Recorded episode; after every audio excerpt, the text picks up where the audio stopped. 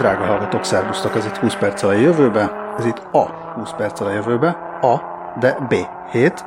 Én Lövenberg Balázs vagyok, nincs itt velünk Scully, de itt van velünk Dávid. Hello! Scully-nak ezúttal jobbulást, mert ő igazoltan távol van. Orvosilag Igen. igazoltan távol van. Igen. Most nem, közben elgondolkodtam, hogy mennyire gázoltam bele a privacy de hát azért ennyi, ennyi azért csak bele, belefér. Hát magunk között vagyunk. Vagy mi. Apropó, no, egyből, igen, most, hogy így magunk, magunk között vagyunk, gázolj. egy gyors szó, szolgálati közleménnyel gázolnék mindenkinek a hallójárataiba.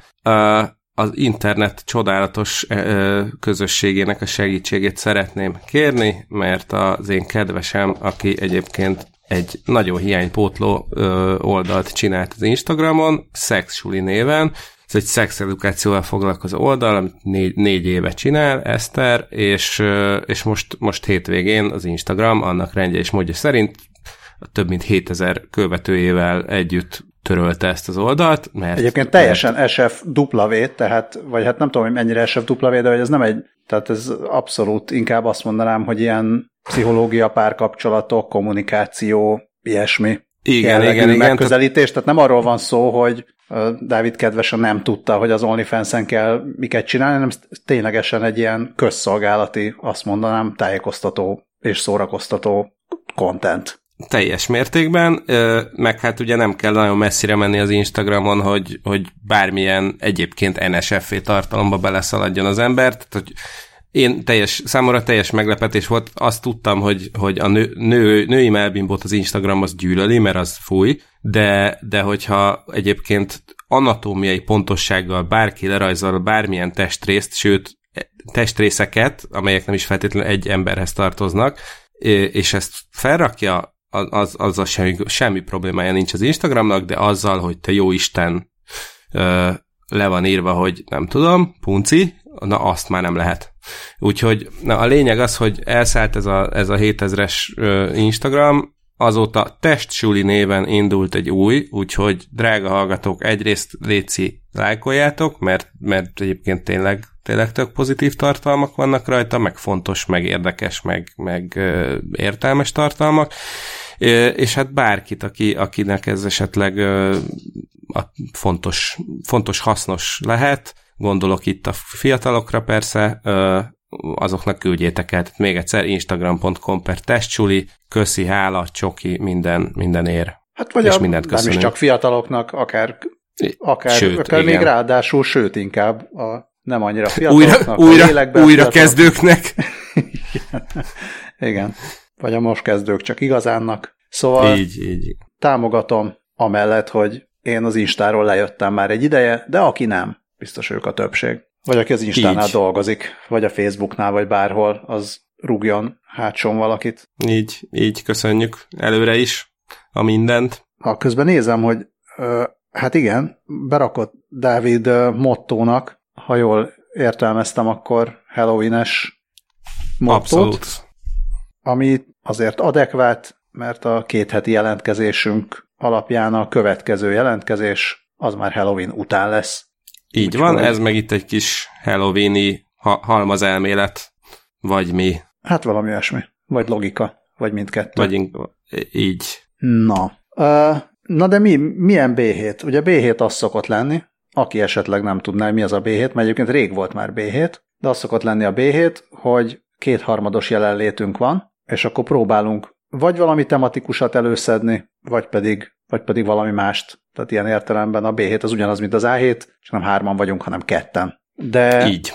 de most olyan B7 lesz, ami tematikus, és ezt szerintem már tízeltük is az elmúlt adásban. Időnként nagyon, még, tehát még a B7-nél ritkábban is van olyan, hogy kapunk nagyon hosszú olvasói levelet, ami a hallgatói e-mail, és akkor, hogyha úgy ítéljük meg, hogy ezzel aztán nem bírunk foglalkozni a reguláris adásban, akkor, akkor relegáljuk a, a B7-be, ami aztán vagy megvalósul, vagy nem, és akkor ez az eset, amikor ez megvalósul. Így, Majdnem nem így valósult van. meg. így van. Uh, tényleg jó hosszú levelet kaptunk. Tól, aki egyébként nagyon ne, régi és nagyon... Nem akartam elmondani, hogy kitől oh, kaptuk. Ak- akkor ezt kivágjuk? Hát ezt uh, felejtsétek el, hogy ezt mondtuk, hogy mi az ő kere. János. Jánostól kaptuk, ami nem az igazi neve. És nem akarod mégis kivágni, mert ez így nagyon... Jó, kivágjuk. Na, Bocs. bár az eredeti neve is egy viszonylag gyakori név, úgyhogy lehet, hogy az alapján még nem beazonosítható, de lehet, hogy más dolgok alapján meg igen. Szóval minden esetre azt mondja, hogy egy... ő szeretné az inkognitóját megőrizni, és akkor arra gondoltam, bocs, akartál valamit mondani? Ja, hogy egyszerűen nevezzük Tamásnak, és mert hiszen minden hallgatónk Tamás is, úgyhogy akkor ez így megoldódik. Jó, akkor ha nem bántjuk meg, akkor, akkor Tamásnak fogjuk nevezni. Um, szóval küldött egy nagyon hosszú e-mailt, és majdnem nem foglalkoztunk vele. Nem is azt mondom, hogy nem foglalkozunk, minden e-mailt elolvasunk, hanem úgy értem, hogy, hogy adáson belül majdnem nem foglalkoztunk vele, mert részben erős érzelmeket kavart fel. A villanyautózás elektromos autók versus nem elektromos autók témájában, és, és arra gondoltam, hogy mi lenne, hogyha én lennék az, aki majd olvasgatja, hogy miket írt, kedves hallgató, és Dávid, mivel szakmai ártalomként is közelebb van a témához, mint én, megválaszolgatna rá. Ugyanis az volt, hogy, hogy jött ez a nagyon hosszú e-mail, határozott véleményeket megfogalmazva, egyes határozott véleményeket tényként fogalmazva meg, és én is széttártam a kezem, hogy egy csomó mindenhez nem tudok hozzászólni, egy csomó mindenhez úgy tudnék hozzászólni, hogy, hogy szerintem ez nem így van, de, de most úgy nem töltenék el vele sok időt, hogy utána menjek, hogy nekem van-e igazam, vagy kedves hallgatónak. Akkor volt olyan is köztünk. Scully mondta, hogy hát ő igazából szinte nem nagyon tud ehhez hozzászólni, de amúgy érdekelné az igazság, de annyira őt sem, hogy most ebben mélyebben belemenjünk, és Dávid pedig, hát te meg mondhatni egy másik oldalt képviseltél, amit nem is mondok el, hogy mi, mert majd elmondod. Igen, hát gyors disclaimerként azért el, elmondom az elején, hogy nem vagyok villamosmérnök, viszont, viszont már egy ideje foglalkozom az elektromos autózás kérdésével, és akkor e, ennek kapcsán találkoztam már mindenféle véleményekkel, meg olvasgattam jó sok szakmai anyagot, meg cikket, meg kutatást, meg ilyesmit, és tény és való, hogy, hogy ebben a levélben azért szembe jött egy-két olyan tévhit, meg olyan mm, hát vélemény, ami, ami, amit egészen konkrétan megcáfolható, ö, meg vannak olyanok is, amik, ö, amik tök jó, tök jó vitaindítók is, ö, szóval tökre van értelme, tényleg jó hosszú e-mail, de ezért pont jó egy B7-be, mert, mert végig tudunk szaladni a, a főbb vagy fontosabb állításokon, véleményeken és hasonlókon, és akkor ö, igyekeztem összeszedni néhány olyan infót, amivel vagy sikerül megcáfolni, amit, ö, amit állít a kedves levélíró, vagy tudunk egy alternatívát mutatni, vagy, vagy legalább fel, el, fel tudjuk hívni a figyelmet olyan dolgokra, hogy azért nem egészen úgy van az. Igen, és annyit, ha már diszklémeltél, akkor én is diszklémelek egyet, és amellett, hogy a te diszklémeredhez még azt azért hozzáteszem, hogy hát nem csak az elektromos autókkal foglalkoztál, hanem a sima autókkal is foglalkoztál, meg teszteltél azért jó sok mindent, ide most ha akarunk berakni egyéb linkeket, ha nem, tök mindegy, ezt mindenki higgye el, hogy Dávid újságír már egy jó ideje, és megfordult a keze alatt mindenféle autó. Igen, és akkor ez itt a Disclaimer kontra Disclaimer című rovatunk.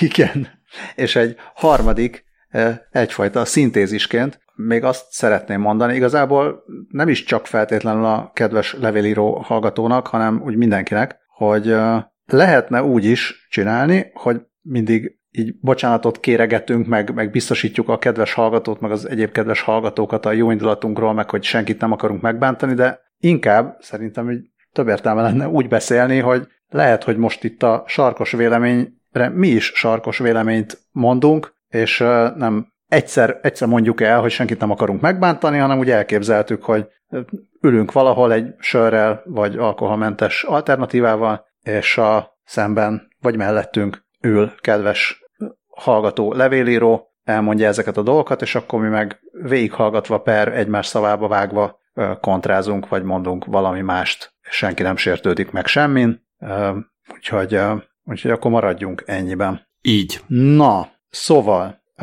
azt írja, kedves levélíró, hogy szakmámból, foglalkozásomból eredően egészen közelről látom a villanyautózás kérdését akkor írja, hogy szeretné megőrizni az inkognitóját, illetve az alábbiak a magánvéleményét és nem a cége álláspontját tükrözik. 1880-1890 környékén indult meg a motorizált közlekedés a világon, az első 20-30 évben fejfej mellett haladtak a gőzhajtású, az elektromos és a benzinnel hajtott járművek. Ezt például én nem tudtam, hogy már a legelső autók körében ment ez, hogy elektromos járművek, de hogy aztán jött, igen? Ö, semmi, csak bólogattam, meg, meg akartam mondani, hogy bizony, bizony, illetve hát ö, azt most nem tudom pontosan, bár, bár lenne egy eszköz, amivel, amivel ennek utána lehetne nézni, ö, de hogy ö, hogy már Teslának is volt, mármint hogy Nikola Teslának, az eredeti OG Teslának is volt ö, elektromos autója, vagy legalábbis egy autója, amiről ö, most így hirtelen nem tudok pontosabbakat, de hogy, ö, hogy, hogy arról így azt hiszem ez így a Tesla Honda körnek a része, hogy, hogy volt valami spéci autója, ami nem egészen úgy működött, mint a többi. De, de ebben nem akarok tényleg mélyebben belemenni, mert erről tényleg nem tudok sokat, csak a tény, hogy az elektromos autó az egyidős az autózással. Hát a Wikipédia szerint már Jedlik Ányos elektromotorjához is készített egy kis modellautót, ami azzal az elektromotorral működött 1828-ban. Úgyhogy magyar siker, és bizonyára a, a világ összeesküvés miatt nem az van, hogy most magyar elektromos autók tarolják le a piacot. Na, de valóban, mert, mert tényleg a 19. században is voltak elektromos autók, de hogy igazából a, az 1800-as évek második feléig, tehát akkor, akkor jelentek meg a, az újra tölthető akkumulátorok, amikkel ugye már lett volna értelme rendes elektromos autót készíteni, és akkor igen, eddig, eddig stimmelünk. Na, és akkor ugye Henry Ford dal meg a sorozat gyártással jött a, az olcsón megvásárolható, olcsón üzemeltethető benzinmotoros autó. Az elektromos autók ólomsavas akkumulátorokkal mentek, a probléma ugyanaz volt száz éve is, mint ma, lassú tölthetőség, kis hatótávolság, nehéz akkumulátor, ez sajnos semmit nem változott az elmúlt száz év során első kijelölése Dávidnak a jegyzetekben. Igen, hát azért ezzel az utolsó mondattal elég masz erősen lehet vitatkozni. Ugyanazt írja a levélíró, hogy voltak kísérletek folyamatosan, mindegyik évtizedből lehet akkumulátoros kísérleti autókat találni. Ezt egyébként ajánlom is a drága hallgatóknak érdemes keresgélni. Nagyon vicces járgányokat lehet találni, mondjuk így a 60-as, 70-es évekből. Főleg Amerikában voltak azért elég, elég meredek szerkezetek de mindegyik csak 150 kilométeres hatótávolságot tudott, sok száz kiló akkumulátorral, végtelen töltési idővel. Ez igaz, de azért azt mondani, hogy sajnos semmit nem változott az elmúlt száz év során, azért az, az, az a az nem is tudom, hogy, hogy, hogy az túlzás, vagy csúsztatás, vagy minek is nevezhetném. Hát eleve már, ha csak annyit nézünk, hogy mondjuk egy tíz évvel ezelőtti elektromos autót odaállítunk egy mai mellé, hát egészen más lesz a látkép. Ugye egy mai átlagosnak tekinthető elektromos autó azért simán elmegy már egy töltéssel mondjuk 250-300 kilométert. Az ilyen felső kategóriát, vagy, vagy a középkategória tetejét, felső kategória alját közepét jelentő modellek, most mondhatok márkákat is, beszéltünk itt egy Tesla Model 3-ról, vagy egy Kia EV6-ról, de hogyha egy, egy fájlpálcával lejjebb lövünk, akkor egy Kia Niro EV-ről is, azért ezeknek már a, az előző generációja, mondjuk a, ez abszolút, ez például csak a Kia Niro EV esetében indokolt az előző generáció, mert ott Kia e-Niro-nak hívták a 2017-8, most ezt meg nem mondom pontosan, hogy mikor bemutatott modellt, már azt tudott 460 vagy 480 kilométert nagy akkumulátorcsomagos változat, ez a, egy, egy EV6 az simán, simán tud 400-450-et, és, és akkor innen megyünk fölfelé, de ami ma a, a csúcs, az, az a Lucid Air nevű autó, hát ez egy ilyen, ez egy ilyen luxus autó kategóriás amerikai szedán,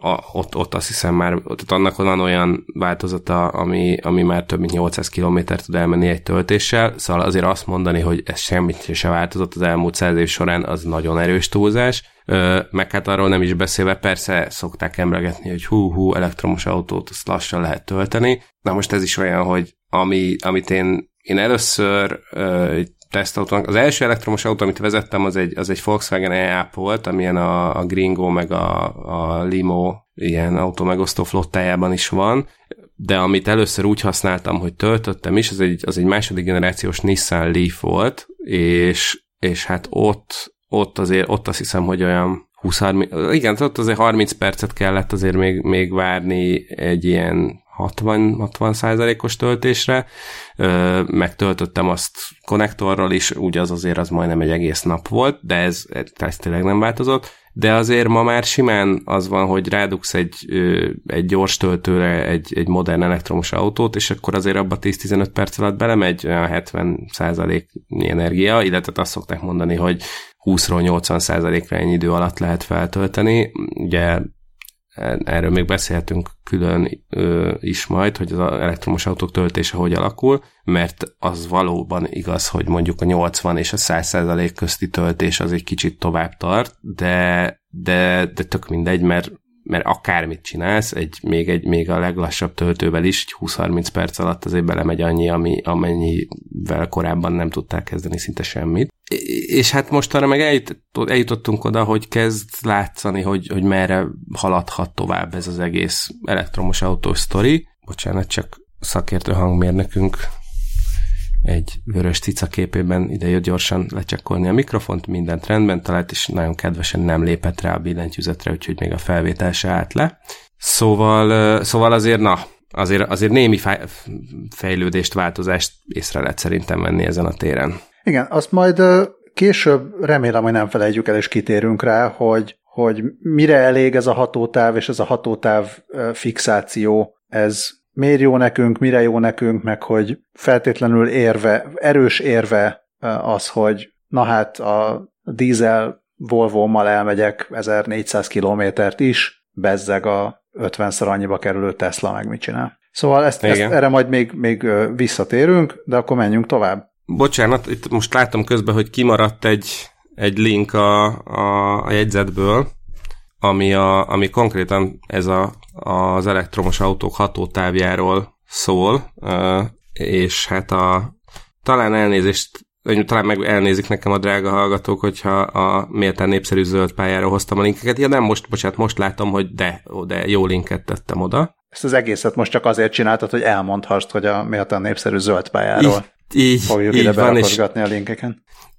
Szóval még, még most tavasszal jött ki egy kutatás, amit az amerikai Bureau of Transportation Statistics végzett el, vagy végeztetett el, és akkor ők megnézték, hogy, hogy na, oké, okay, nézzük meg, hogy mire jó a mostani elektromos autók hatótávja, és akkor most itt beszéljünk arról, hogy tehát most felejtsük le az ilyen 800 kilométeres izéket, csúcs autókat, és akkor nézzük azokat, ami ez az ilyen 200-400 kilométeres hatótávot tudják, ami vicces, mert már egy 2016-os MIT kutatásból kijött, hogy, a, hogy már az akkori, tehát 2016-os elektromos autók, ami, ami azért még ez a 150-200 kilométeres kategória, tehát hogy már az a hatótáv tökéletesen elég a, a az autósok 90%-ának, vagyis hát úgy fogalmazok inkább, hogy a napi autó használat 90%-át tökéletesen le lehet fedni ezzel a, ezzel a hatótávval.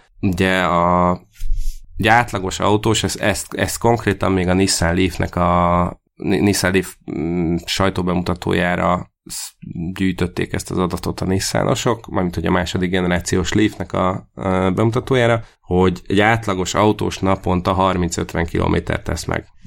Uh, ami, ami tényleg, tehát hogyha belegondolunk, az a reggel elmegyünk munkába, elviszük a gyereket oviba, suliba, még mondjuk elmegyünk egy meetingre napközben, ne adj Isten, hazafelé összeszedjük a gyereket az iskolából, és még egy bevásárlást is letolunk, azért ez nagyjából belefér az 50-be, de, de inkább tehát mondjuk a 30-ba, hogyha valaki nem, nem egy alvóvárosból, vagy messzebbi alvóvárosból jár a megyeszékhelyre, vagy akárhova.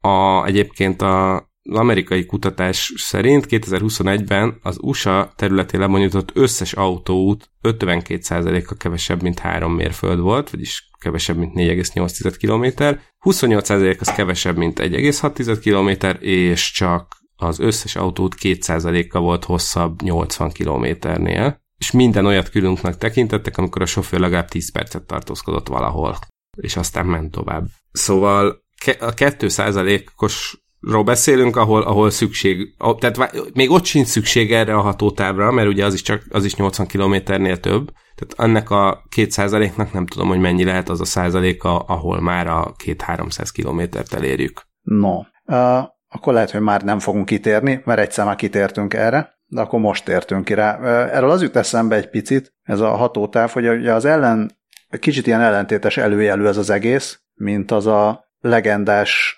idézet, amit lehet, hogy Bill Gates nem is mondott, vagy hát elég valószínű, hogy nem mondott, de mégis mindenki úgy emlékszik rá, hogy mondott, hogy ez a 640 kilobájt memória mindenkinek elég kell, hogy legyen. Van ez a sztori, hogy, hogy 80-as évek elején mondott egy ilyet Bill Gates. Igen, e, igen, igen. És ez kicsit ilyen ellentétes előjellel érzem, hogy hogyan igaz lehet majd a, a távolságba, hogy, hogy egyre kevesebbet kell majd talán autóznunk saját autóval, és arra viszont, arra viszont elég kéne, hogy legyen a, még, még, a, még az elektromos autóknak a hatótávja is, és lehet, hogy, hogy afelé fogunk menni, de és szerintem erről is biztos, hogy beszéltünk már korábban is, hogy, hogy ez a teperés, hogy érjük el a, a belső égésű motorok hatótávját, vagy legalább közelítsük meg, hogy ez a teperés előbb-utóbb ez le fog állni és vissza fog menni, és azt fogják mondani, hogy nem, igazából egy 300 kilométeres hatótáv az tökre elég, és akkor inkább legyen könnyebb az autó, meg, meg legyen gyorsabban tölthető, meg ilyenek.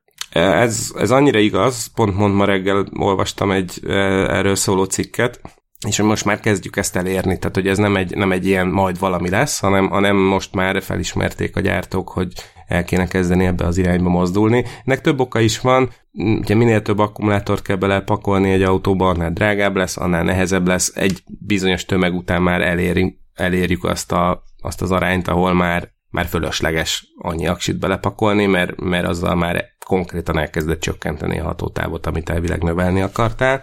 És, és igen, most az egyik irány, ez például a Hyundai EV, nem, bocsánat, a Hyundai Ioniq 6 ez a most az utcán lévő Ioniq 5-ösnek a következő generációja lesz, ami már egy ilyen nagyon szappantartó alakú, nagyon áramvonalas, érdekes adatok kedvelőinek 0,24-es a légellenállási alaktényezője. Azt hiszem, hogy most a legjobb sorozatgyártásba kapható autó az egyébként ilyen 40-50 millió forintos Mercedes EQS alaktényezője 0,20.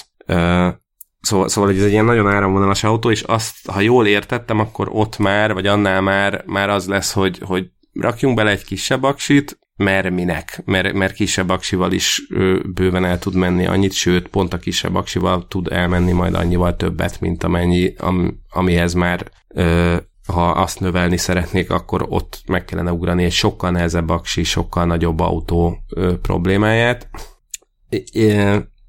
Most, most egy kicsit olyat fogok mondani, ami, ami nem biztos, hogy egybevág a magyar néplélekkel, de, de, de azzal meg, meg egybevág, hogy amit Balázs, te is mondtál, hogy, hogy lehet, hogy a jövőben már nem feltétlenül a saját autóinkkal fogunk közlekedni. Tehát bőven elképzelhető, elképzelhetőnek tartok egy olyan felállást, mondjuk legalább a fejlett nyugaton, hogy ott van a családnak egy utazós autója, meg egy szaladgálós autója, és akkor lehet, hogy az utazós autó, amit egy évben tényleg kétszer vesznek elő, az lehet akár, hogy az egy benzines, vagy egy, vagy egy, vagy egy hibrid valami, és akkor egyébként meg a bevásárló szaladgálós autó az meg egy kicsi hatékony elektromos autó.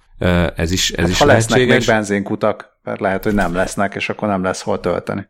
Hát az meg a másik ö, dolog, főleg ugye a mindenféle korlátozásokkal, ugye most leg, az EU-ban 2035 az a célszám, amikortól kezdve már nem lehet majd új ö, belső égésű motoros autót értékesíteni. Na ide majd még visszatérünk. Maradjunk még az akuknál. Vagy nem az akuknál, de a, az e-mailnél. Igen. Szóval ö, azzal folytatja hallgató, hogy az akku technológia járműipartól független fejlődése eljutott a lítium-ion akukig, amik a korábbi megoldásokhoz képest lényegesen nagyobb energiasűrűséget, gyorsabb és memória effektus nélküli tölthetőséget tudnak. És akkor azt írja, hogy igen, tehát a, a Tesla, Tesla milyen ceruzelemekkel épült, meg a, a 10 évvel ezelőtti Model S akupakja is 7600 darab, 18650-es aksit használ, ami az a hagyományos ceruzellemnél picit nagyobb, és de aztán azt írja, hogy egy évi 100 milliós piacon 100-200 ezer autót eladni nem nagy művészet, inkább hóbort. I- igen. Hát szeretne, ez... szeretne az autópiac 100 milliós lenni, inkább a fele, nem? Nagyjából. De I- most... Ez... Hát val- valahol a kettő között van a megoldás, legalábbis amit én most legut- vagy az e-mail kapcsán láttam statisztika, az az, hogy olyan 72-74 millió autót adnak el évente, ami, ami tény, hogy lényegesen több, mint a néhány százezer darab, de lényegesen kevesebb, mint a 100 millió darab, szóval azért így ekkora csúsztatásokkal azért ne, ne menjünk, egy ekkora csúsztatások mellett azért ne menjünk el. Ez az egyik. A másik, hogy igen, tehát természetesen az elektromos autók piaca most még egy fejlődő piac, mert, mert körülbelül, hát ugye a, a, a Tesla Roadster azt hiszem 2007-ben vagy 2008-ban jelent meg, ami 14 éve volt, azért ez még bőven egy, egy új technológiának tekinthető, most nyilván leszámítva a száz évvel ezelőtti dolgokat, tehát hogy egy új, egy új technológia, ami, ami elkezdett elterjedni. Persze, ez nyilván nem fog ennyi idő alatt, nem fogja ennyi idő alatt utolérni a globális autópiacot, de ugyanakkor meg itt van egy cikk, amit egyébként pont a Tesla tett közzé még valamikor szeptemberben, amin megmutatják, hogy hogy állnak a, a gyártási számok. Most na, ehhez képest már úgy állunk, hogy már 2018-ban 254 ezernél is több Teslát gyártott a cég egy év alatt. 2020-ban, ami, ami nagyon fontos fegyvertény, hogy a, a járvány év, évében több mint fél milliót, tavaly már több mint 930 ezeret, és idén meg már biztos, hogy meg lesz az 1 millió is, mert már az év első felében meg volt az 561 ezer. Hát de mondjuk ne is, ne is csak a Tesláról beszéljünk, mert a Tesla az egy luxus autónak tekinthető. Ha jól tudom, akkor ha a luxusautó piacot nézzük, akkor ott azért eléggé tisztességes a, már a, a, a piaci részesedése. De ne is csak a Tesláról beszéljünk, egyrészt már, már heróton van Elon Musktól, hanem hogy az elektromos autók azok, azok úgy hány százalékát teszik ki a piacnak. Azért az már nem a, nem a hóbort szint, azt mondanám. Az, az nem a hóbort szint, most a, hát most ilyen wikipédiás adatra tudok csak támaszkodni, de tavaly már ö, azt hiszem, hogy olyan 9% körül volt. Igen, az a baj, hogy ilyen szanaszéjel vannak szegmentálva a, a statisztikák, mert külön nézik a plugineket, külön a nem plugin, de hibrid autókat, és külön a tisztán elektromosokat. Most azt nézem, hogy 2019-ben már már két és fél százalékos piaci részesedésük volt, ami, ami több mint 2,2 millió darabot jelent, és hát egyébként igazából ilyen trendvonalakat érdemes nézni, például ö, Norvégiában már 2021 decemberében az autók majdnem negyede már plug-in hibrid volt, és csak Kínában már december 2018 decemberében ö, több mint egy millió elektromos autót adtak el. Ami azért vicces, egyébként ez a Kína, Kína ö, Kína egészen tisztességesen kiemelkedik a, az elektromos autók piaci részesedését tekintve, tehát agyonveri az Egyesült Államokat, és ez azért érdekes csak, mert uh, ugye a, a következő, tehát úgy folytatja hallgató, hogy uh, hogy a gond azzal van, hogy a villanyautó csendességéből tévesen extrapolálják az összes többi tulajdonságát is, és sajnos a politikai döntéshozók is így tettek, és az autóipar bár hatalmas utat tett meg az elmúlt 120 évben, de mert hogy egy mostani EU 6D környezetvédelmi normát teljesítő autó károsanyag kibocsátása kb. század része az EU 1-es kibocsátásnak, ami az a 90-es előírás, és ezrede sincs az EU besorolás előtti emissziókpárti Um, és e, tehát azt mondani, hogy itt a, az európai um, politikai döntéshozók, akik ilyen zöldpárti bölcsészek, és azt mondja a hallgató, hogy ideológiákat követő életidegen álmodozók, szóval, és Kína, tehát, hogy tehát egy, egy picit, picit azért úgy néznék erre is, ettől még lehet nem szeretni az európai álmodozókat, egyre, egyre kevesebb ilyen életidegen álmodozót látok, és egyre több másfajta, másfajta bölcsészt. Európában is, meg máshol is, de most erre ne térjünk ki, ez egy másik podcast. Szóval, szóval ehhez képest a, a Kínában, ahol tényleg nem lehet szerintem Kínát azzal vádolni, hogy nagyon erős lenne ott a zöld lobby, de mégis úgy tűnik, hogy 2021-re ott is ilyen 15% lett a, a plug, az új pluginek aránya, és emelkedik nagyon szép görbével, ellentétben mondjuk az Egyesült Államokkal, ahol meg, ahol meg nem emelkedik annyira egyelőre, úgy tűnik. Így van, és egyébként itt a vonatkozó Wikipédia cikkbe, szócikkben van egy remek kis táblázat, amiből kiderül, hogy 2022. júniusában Kínában már 10 millió ö, plug-in autó közlekedik az utakon, most itt ez akármit is, tehát ez, ez egyben jelenti a plug-in és a, a mint a plug-in hibrid és az elektromos autókat is. És akkor plug-in uh, vádakkal illessék őket. Szép. É, ugyanakkor, ami igen, tehát Kínában kegyetlenül elkezdték tolni a, a, az elektromos autós ö, biciklit, olyannyira, hogy pont azok, akik azzal ö, vádolják az elektromos autókat, vagy azzal mutogatnak az elektromos autókra, hogy jó, hát oké, okay, hogy persze van, lehet kapni 30 millióért szép, meg menő elektromos autót, de mi, mi lesz majd a, az ócsókkal? Ö, hát az lesz, hogy majd Európában is kínai elektromos autókkal fogunk járni. Ö, erről még tavaly decemberben írt, hát az Euronews számolt be róla, ö, már csak azért is, mert a, amíg egész Európában az volt az ökölszabály, hogy ö, egy tök ugyanolyan autóból, hogyha megveszed a, elektromos verziót, akkor 40%-kal fogsz többet fizetni, mint hogyha a tök ugyanazt a benzines vagy, vagy dízel modellt vásároltad volna meg. Kínában ez pont fordítva működik, vagy működött, ugyanis egy autóipari ilyen elemző cég, a JTO Dynamics mm, végzett egy ilyen kis kutatást, piackutatást, tavaly év végén adták ki, és azt írták, hogy ott egy új kínai elektromos autó átragára 2011 óta 47%-ot csökkent. Tehát, ugye ez még az előtt volt, hogy itt összeomlott az egész világ, meg háború, meg, meg gazdasági válság, meg minden, de akkor is azért azt, azt mm, ízlegessük, hogy egy 15,5 millió forintos autó ára az lement 8,1 millióra. É, és, és akkor még tegyük mellé, hogy Kínában elképesztően nyomják tényleg a, a, az elektromos autós technológiát. Olyan, olyan automárkák vannak, amikről te Európában nem is hallottunk. Tehát lehet, hogy valaki már hallott a NIO-ról, meg a BYD-ről, meg az Xpeng-ről, de akkor még ott van a Hongwang, a Wuling, a Li, a Li autó, és, akkor, és még egy egy sor olyan, amit, amit én se tudok, és ezt is csak azért tudom, mert olvasom a cikkből, amit írtam. Tehát, ö, tehát ott azért, azért, azért nyomják ezt a technológiát, és, ö, és, és az van, hogy egy, azt mondta a, az egyik elemző, hogy, hogy persze van a kínai termékekkel kapcsolatban egy ilyen sztereotípia, hogy az ilyen ócsó, meg nem annyira minőség, meg nem tudom mi, de, de azt mondta, hogy Kína számára is nagyon fontos, hogy Európában is tudjanak autókat értékesíteni, mert az itteni piac a minőség védjegye is egyben, és hogyha az európaiak számára már megfelelő minőségűek lesznek a kínai elektromos autók, akkor azt, azt meg fogják venni, és itt el, fog, el fognak terjedni. Meg, meg szerintem az a beszédes, mert amúgy, ha most a hallgató fejével próbálok gondolkodni, akkor mondhatom azt, hogy oké, okay, de Európában azért nyomják a, az elektromos autókat,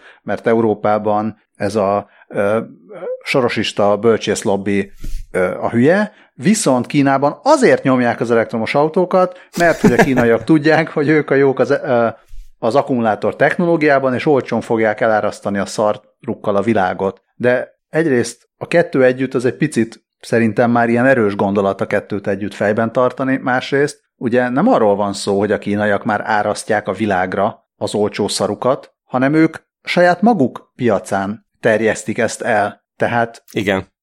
feltételezzem, hogy nem feltétlenül saját maguknak akarnak szar gyártani, tehát azért ennyire még talán a kínaiak sem hülyék, amennyire mi ilyen szuperokosak vagyunk, tehát egy picit azt mondanám, hogy érdemes mondjuk öblíteni egyet az előítéleteinken, és, és belegondolni, hogy vajon miért néznek ki ezek a piaci részesedés görbék úgy, ahogy kinéznek az egyes országokban, Igen. és akkor menjünk tovább. Igen, és akkor még besz, itt említette ezt az EU 6-os környezetvédelmi normát, ami, ami így a villanyautószkeptikusok egyik kedvenc guminyula, hogy, hogy de az én EU, EU6-os nem tudom, ilyen olyan, nem tudom, Volkswagen-em, Opelem, akármim, az, az már sokkal tisztább, mint egy 20 évvel ezelőtt, vagy 30 évvel ezelőtti autó. Oké, okay, persze, hogy az, mert mert fejlődik a világ, és haladunk előre. De egyrészt még abba is benzint kell tölteni, azt a benzint, azt meg ugyanúgy ki kell bányászni a föld alól, ugyanúgy kevés van belőle, ugyanúgy környezetszennyező annak a feldolgozása, szállítása mindene. Tehát ezzel azért olyan sokkal előrébb nem vagyunk. Igen, tehát tény, hogy ilyenkor szokták azt mondani, hogy de akkor izé inkább a, a gázolajzabáló tengeri hajókkal kellene kezdeni valamit. És akkor így én ilyenkor mindig pislogok, hogy de hogy why not both? Szóval, hogy így miért nem ezzel is, meg azzal is, meg, meg most miért baj az, hogy igen, oké, okay, szigorú, szigorodnak a környezetvédelmi normák, ami, ami mögött a mindenféle jól, jól értesült emberek mindenféle politikai szándékokat, akaratokat és hasonlókat látnak, sejtenek, tudni vélnek, és a többi. És zárójában megjegyzem, ez még lehet is, hogy így van, de és akkor mi van? Attól a klímaváltozásnak nem lesz jobb. Meg nem csak a, nem csak a klímaváltozás, tehát tegyük fel, tegyük fel, hogy nem a klímaváltozásról beszélünk, akkor is, és én gondolkodtam, hogy hol, hol mondjam ezt el, de lehet, hogy most is elmondom, és elmondom majd máskor is, akár az adásban, mert, mert e, erre én még nem találtam úgy épkézláb ellenérvet, hogy a belső égésű motorhoz az üzemanyagot csak olajból tudod előállítani. Az áramot, Igen. azt nagyon sok mindenből elő tudod állítani, tehát a, a matek azt mondja, hogy érdemesebb azt fejleszteni, hogy hogyan lehet árammal meghajtani jól az autót, és hogyha már van erre megoldás, és jelenleg a probléma az nem ez, hanem az a probléma, hogy hogy tudjuk tárolni azt az áramot, akkor mindenfajta lobby tevékenységtől, meg bölcsészettől, meg életidegen filozófiától függetlenül azt mondja a matek, hogy akkor ezen érdemes gondolkodni, és hogyha már van rá egy megoldás, ami persze nem optimális, attól még inkább azt a megoldást lenne érdemes használni, egész egyszerűen azért, mert a benzint meg dízelt csak olajból tudod előállítani, az olaj pedig problematikus, míg az áramot nagyon sok mindenből, szinte mindenből elő tudod állítani, hát valahol tárolni kell, Istenem. Akkor ezen kéne Igen. dolgozni. Nem valószínű, I, hogy ez, lesz a világ lehetetlen problémája. Igen, e, pontosan. És akkor itt szeretném bedobni azt a, azt a kutatást, ami, ami nekem mostanában az új ilyen mindent vívő kártyám lett ezzel, ezzel a témával kapcsolatban, a, a, ami egyébként még itt felmerül a drága hallgató levelében, későbbiekben is bizonyos szempontokból, hogy oké, okay, az egyik sarokban ott vannak azok, akik azt mondják, hogy de az én Euro 6-os dízelem az sokkal tisztább, mint 20 éve volt egy dízel, és, és akkor miért kell engem szivatni, amikor izé amikor egyébként meg a másik sarokban ott vannak ezek a baromi drága elektromos autók, és a, mire jó, mert a sarokig se tud elmenni, és egy órát kell tölteni. A, a Yale Egyetem uh, School of Environment nevű tanszékének a kutatói tavaly decemberben, illetve bocsánat, 2020 decemberében, nem, bocsánat, 21 decemberében, tavaly decemberben, jól mondom. Saját uh, magát cáfolja meg a népszerű podcast műsorvezetője. és, és real-time-ba follow is.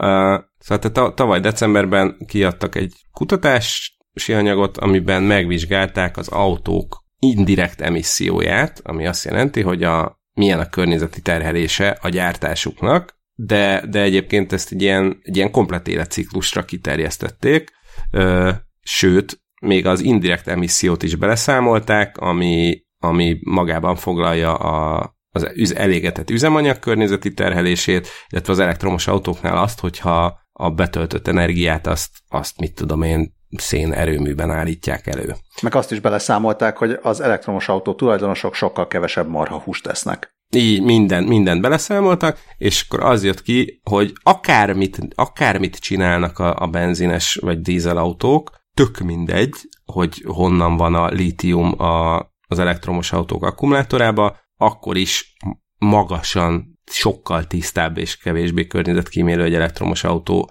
előállítása és teljes életcikluson keresztül történő használata. Konkrétan meglepőnek nevezte a, a él egyik kutató, hogy mennyivel alacsonyabb a teljes emissziója egy elektromos autónak, mert a belső égésű autók gyártási ellátólánca annyira mocskos, hogy, hogy, hogy ezt egyszerűen képtelenek, tehát egy nem, nem tudják utolérni ezt a, az elektromos autók. Ugye erről nem beszéltünk, meg talán egy pár embernek, aki, aki látott már elektromos autót, az, annak egyértelmű, vagy azt tudja, hogy az elektromos autó egy sokkal-sokkal egyszerűbb szerkezet, mint egy belső égésű autó, sokkal kevesebb benne a kopó alkatrész, a kenőanyagot, olajat, zsírt, ilyesmit igénylő alkatrész, mint egy, mint egy benzines autóban. É, egyébként a, azt is megnézték, Ja, igen, igen, igen, és akkor azt mondta még Ken Gillingham, a Yale közgazdász professzora, hogy az elektromos autókkal kapcsolatban gyakori kritika, hogy az ellátóláncokba beletartozik a lítium bányászata és az akkumulátorok gyártásához használt alapanyagok feldolgozása. Sokan arra számítottak, hogy ha beárazzuk ezeket a folyam, ezeknek a folyamatoknak az emisszióját, az elektromos autók megfizethetetlenné válnak. Itt most a megfizetetlen alatt ugye a a terhelésre is kell gondolni, de a kutatás rávilágított, hogy nem így van, hogyha egyenlő feltételeket teremtünk az elektromos és a belső égési motoros autóknak, az elektromos autók sokkal, sokkal jobbak ilyen ebből a szempontból.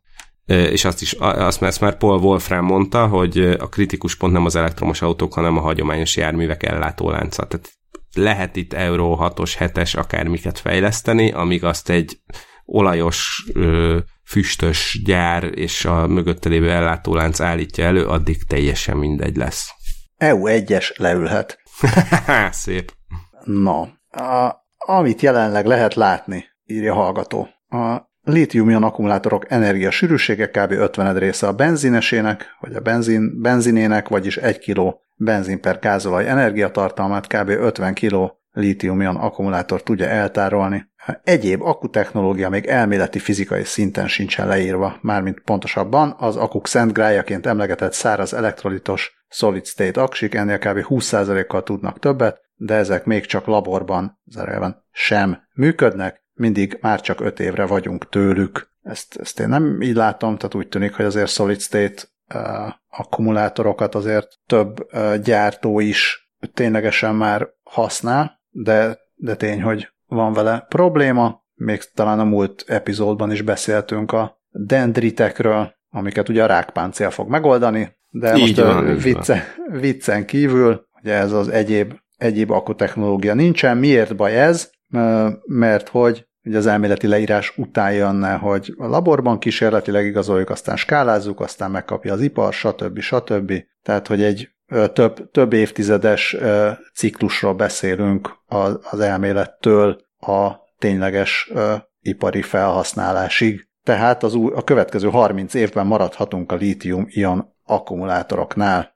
Na igen, tehát ke- induljunk onnan, hogy akkor a lítium-ionos aksik energiasűrűsége és a benzin az milyen viszonyban áll egymással. Mert ezt, hogy a lítium-ion aksik energiasűrűsége 50 része a benzinének, vagyis 1 kg benzin per gázolaj energia tartalmát kb. 50 kg lítium aksi tudja eltárolni. Ezzel, ezzel a kijelentéssel nem tudok vitatkozni, tök jó lett volna esetleg kapunk, a, kapunk ez valami forrást, hogy ez, ezt mi alapján ö, lehet tudni, de fogadjuk el, hallgató e, e, témában, egy területen dolgozik, ért hozzá. Tehát ez lehet, hogy tényszerűen így van, tök jó. Hallgatótól de... nem várunk el forrás, de azért megköszönjük, hogyha... így, így, így. De oké, okay, tegyük, tegyük fel, hogy ez cáfolhatatlanul így van, nem is akarok vele vitatkozni, de akkor még mindig ott tartunk, hogy, hogy egyrészt akkor tovább terheljük a környezetet, tudom, nagyon izé, környezetbarát az Euro 6-os motor, de tök mindegy, mert a, ugye azt szokták most mondani, hogy a fenntarthatóság szempontjából a, a legkisebb is számít, a, a legkisebb kibocsátás, meg amit, amit vissza tudsz fogni, már azzal is hozzájárulsz ahhoz, hogy ne pusztuljon el a föld, tehát hogy oké, okay, lehet tiszta e, benzinmotorra járni, de azzal akkor is hozzá fogunk járulni a, a környezet rombolásához, de ami ennél sokkal lényegesebb, hogy a, hogy a benzines autók egész egyszerűen nem hatékonyak. Ö, a, most találtam egy, egy tök jó magyarázatot, az NRDC ö, szerint attól tartok, hogy amerikai, ö, a, igen, a National Resources Defense Council, ö, ez egy ilyen környezetvédelmi mozgalom, és az ő weboldalukon hát találtam egy tök... Non-profit. Igen, igen, igen, egy non... Zöld egy lobby. Tök jó, egy, egy zöld, na, zöld lobby, itt a, hogy, hogy, hogy, hogy fogalmazott a, a hallgató, a életidegen, életidegen álmodozók Igen, szóval az életidegen álmodozók azt írják, hogy az elektromos motorok sokkal hatékonyabban használják fel az energiát, mint a belső égésűek. Egész konkrétan egy villanymotor a befektetett elektromos energia 85%-át konvertálja ö, mozgási energiává, még egy belső égésű motornál ez kevesebb, mint 40%. Tehát akkor itt már meg is érkeztünk oda, hogy ami a réven elment, az, az, az meg, megmaradt a vámon, vagy, vagy hogy is van ez?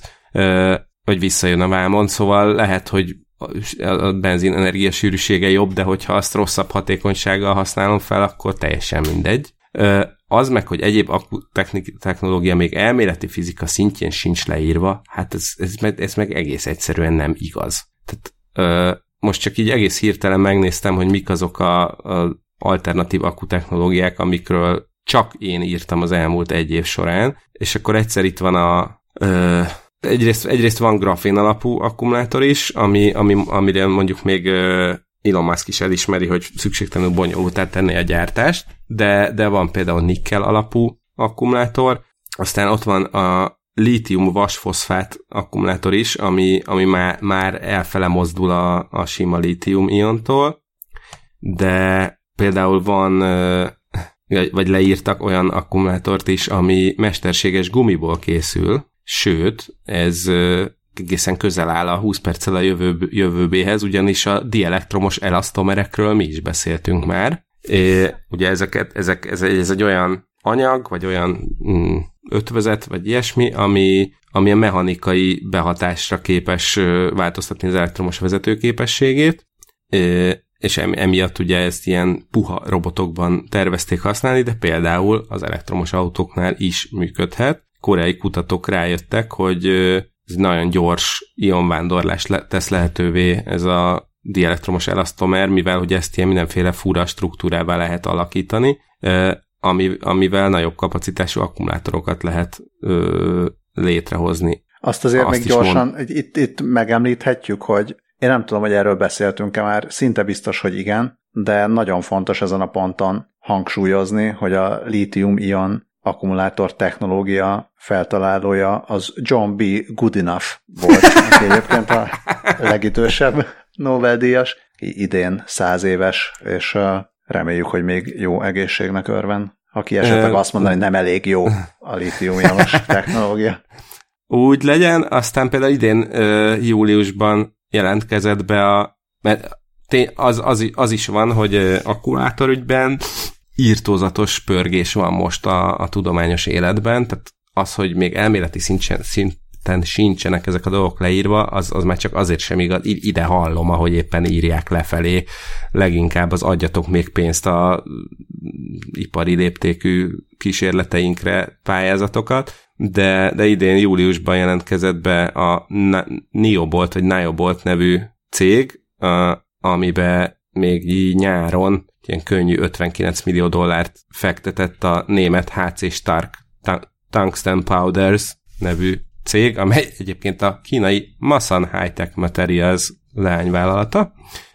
Na most ők egy olyan akkumulátoron dolgoznak épp, ami, amiben niobium wolfram anódokat használnak, hogy még gyorsabban lehessen tölteni. Egyébként, hogyha be, beválik és működik a módszerük, akkor az, olyan akkumulátort eredményezhet, amit 5 perc alatt 90, kevesebb, mint 5 perc alatt 90%-ig lehet feltölteni. Szuper. Akkor uh, haladjunk is tovább. Szóval az a baja, a, le- a legnagyobb baja, hallgató szerint a lítium technológiának, hogy nagyon drága mert hogy egy értelmezhető ható távolságú autóhoz kell vagy 2-300 kg tiszta lítiumfém. Ö... És ez az igény már most duplájára hajtotta a nyersanyag árát, és mivel ez korlátos erőforrás, a növekvő kereslet tovább fogja hajtani az árát, de ugye nem, nem lesz ez olcsóbb akkor sem, ha sokat akarunk gyártani belőle, mert ugye nem a munka igénye a nagy, vagy hát nem csak a munka igénye a nagy. Arról nem is beszélve, hogy a megfelelő tisztaságú réz ára is az egekben van, már pedig részhúzalból még lítiumnál is több kell egy elektromos autóhoz és a kapcsolódó infrastruktúrához. Én nem tudom, ezért itt jönne jól a forrás, mert én nem tudom, hogy ez honnan származik az információ, hogy egy 300 kilométeres hatótávú autóhoz 2-300 kg tiszta lítium kell. Nem kell. A US Department of Energy, azaz tehát az amerikai energiaügyi minisztérium alá tartozó Argon National Laboratory kutatólaboratórium ö, statisztikáit fogom most ismertetni. Egy egyetlen elektromos autó lítium-ion akkumulátor pakjához körülbelül 8 kg lítiumra van szükség.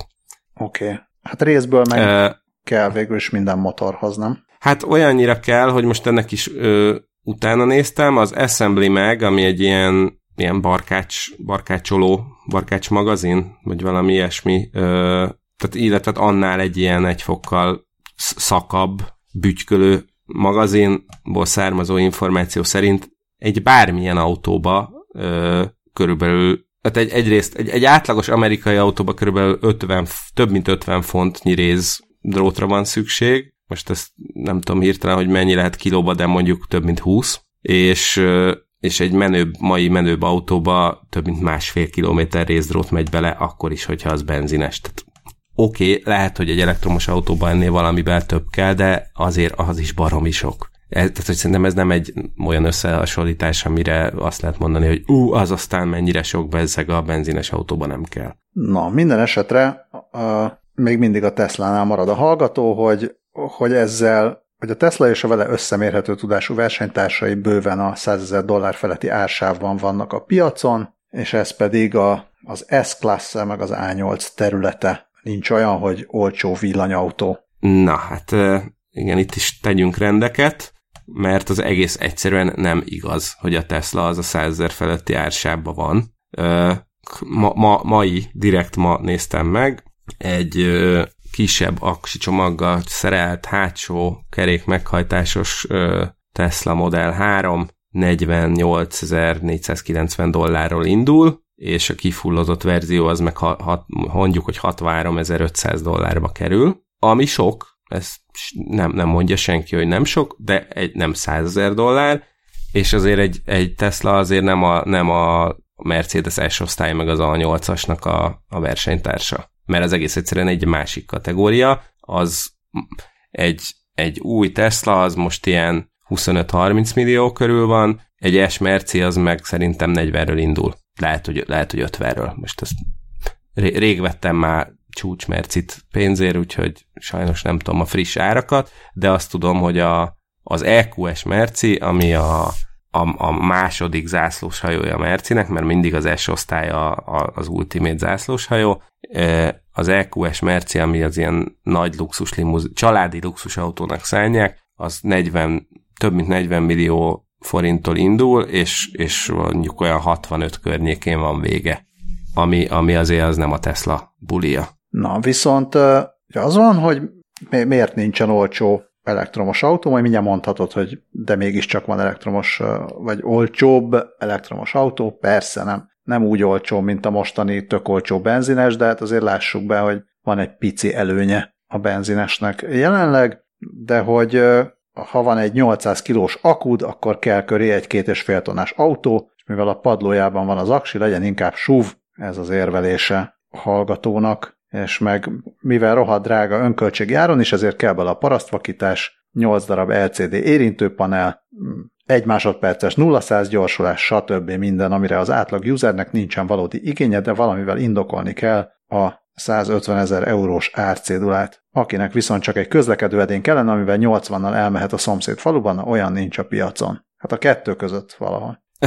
Igen, hát itt eleve vicces, mert hogy most így ugrottunk a 100-ról a 150 ezerre, jó, itt most már jó, nem dollár, hanem e- ő is euró. Nyilván ő is uh, viccből túloz néha egy picit. Igen, de mar- kezdjük onnan, hogy akkor legyen inkább súv.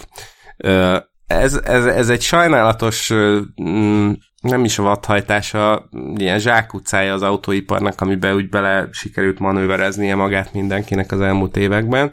Az, hogy most mindenki súvot vesz, ad, lát és fejleszt, az, az nem az elektromos autók miatt jött.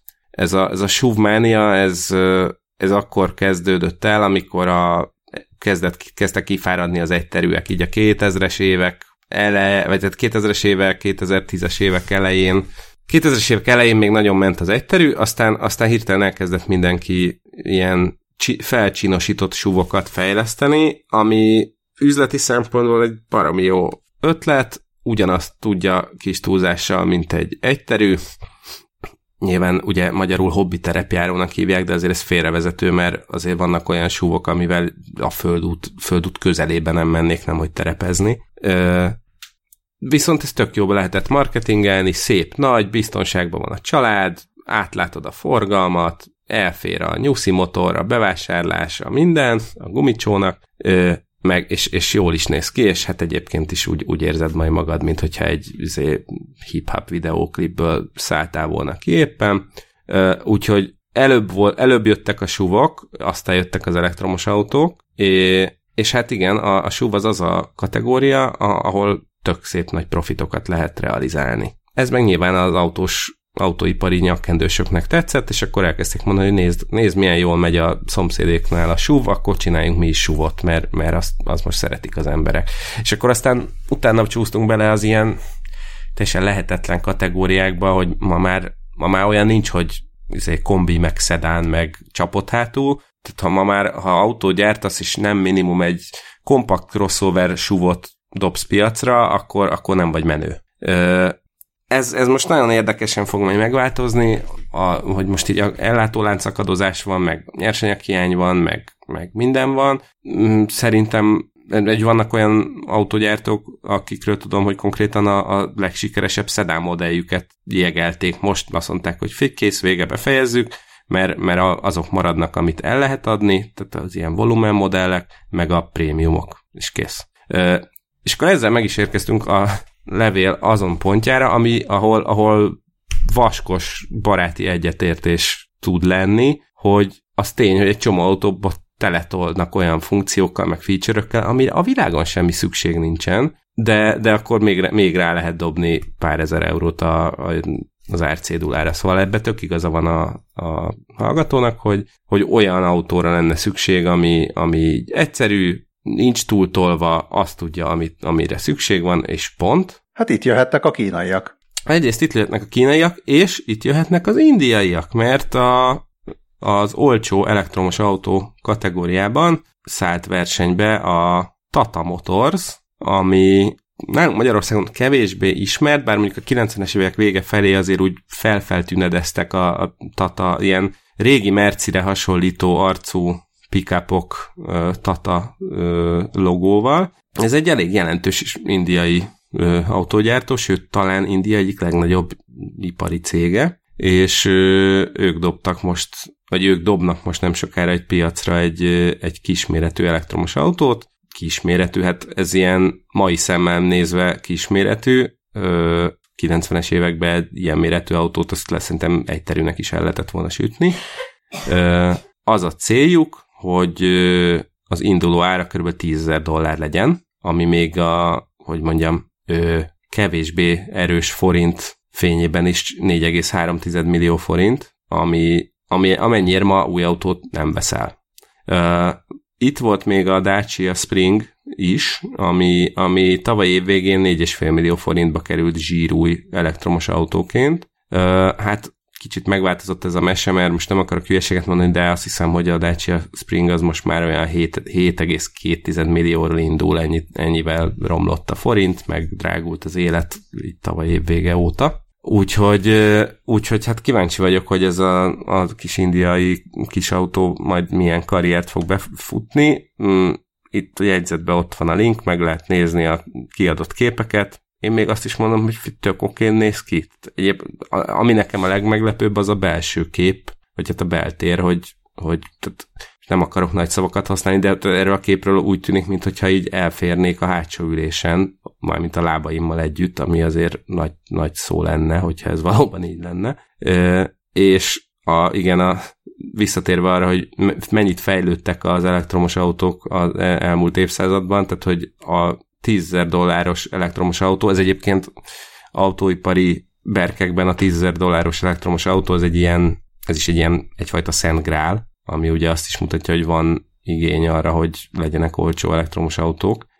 Szóval ez a kis cucc, ez, ez már most tud majd egy feltöltése 250 km-es hatótávot. Jó, ezt az indiai MEDC szabvány szerint adták meg, de, de hogy valószínűleg 200-at azért így is fog tudni, ami meg már így is a duplája, mint az első gringós kis volkswagen volt.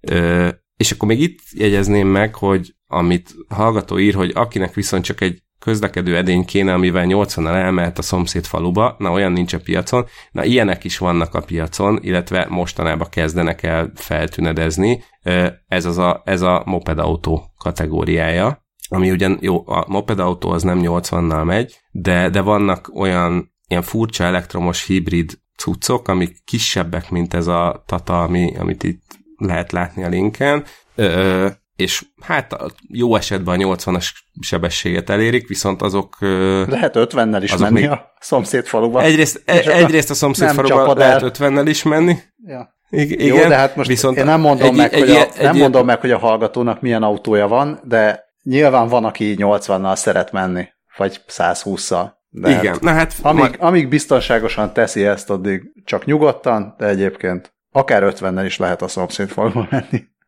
Így van. De hogy szóval a lényeg az, hogy, hogy akinek csak egy közlekedő edény kell, amivel ezeket tudja, azt tud majd venni ilyen kis moped autónál egyel nagyobb, de azért a rendes autónál egyel kisebb valamit, és egyébként megjönnek majd az ilyen jellegű elektromos autók, mint a Tata, meg mint a kínai elektromos autók, amikkel majd ugye tele lesz Európa. Na, próbáljuk meg egy picit felpesdíteni itt az iramot, mert uh-huh. van még a levélből, de ahhoz képest, hogy B7 itt már egy órán túl vagyunk, legalábbis bruttóba. Na, ö, aztán feltenném a kérdést. Írja a hallgató, hogy a nikkel, ö, mi ez? Metal hibrid. Nikkel metal hibrid. Akus Nokiátok mennyit ér ma? Pedig egy hetet bírt egy töltéssel. Hát de most már nem bír ugye egy hetet egy töltéssel. De erkölcsileg 5 perc alatt elavult az első iPhone megjelenésekor. Hát nem erkölcsileg, hanem technológiailag avult el.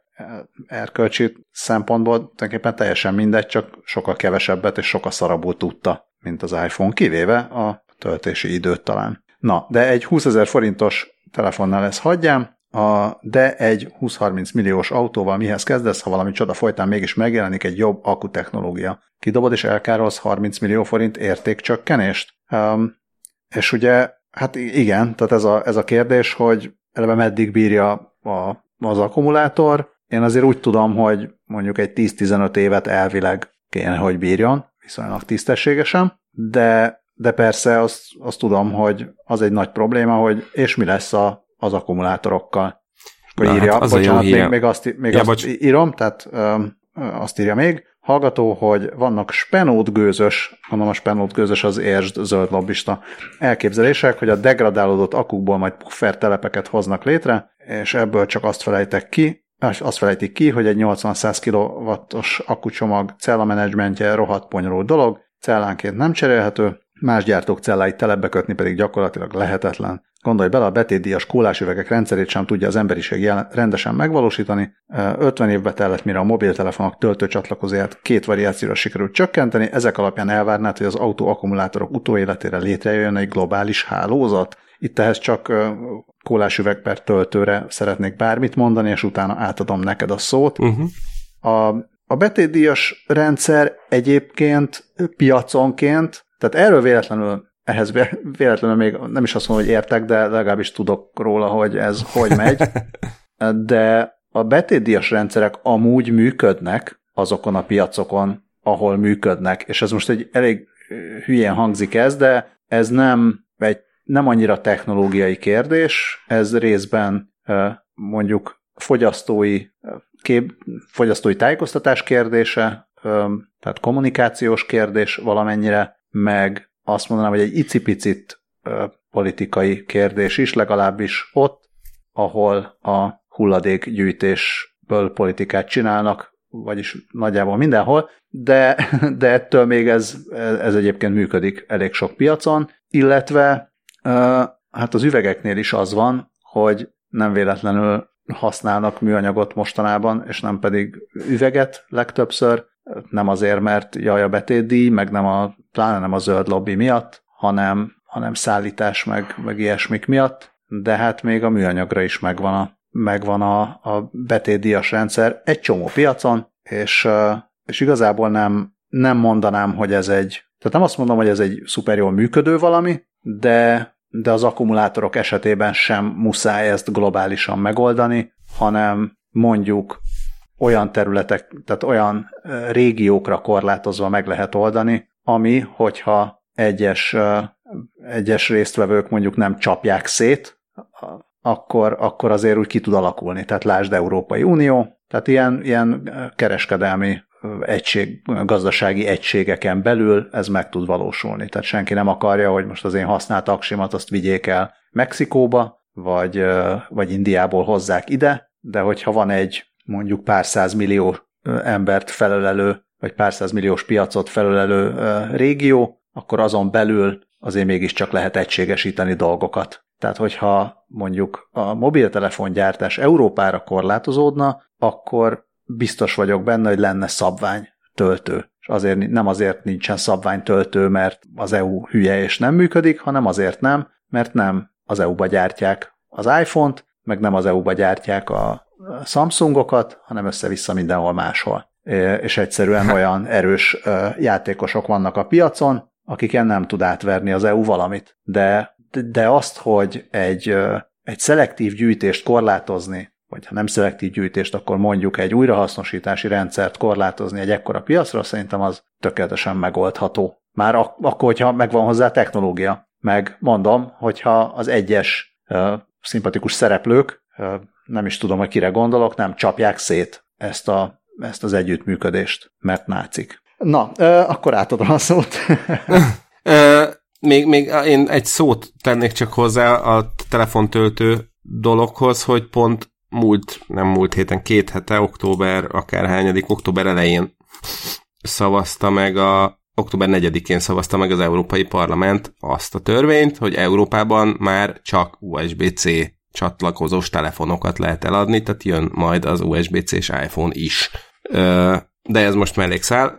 Még, egy gondolatra ugranék egy fél sorral feljebb olvasó levelében, aki ott egy ilyen felsorolásban megemlítette, hogy a villanyató gyakorlati használatossága sokkal korlátozottabb a belső égésénél, a töltési idő, hatótáv, akku degradálódása, stb.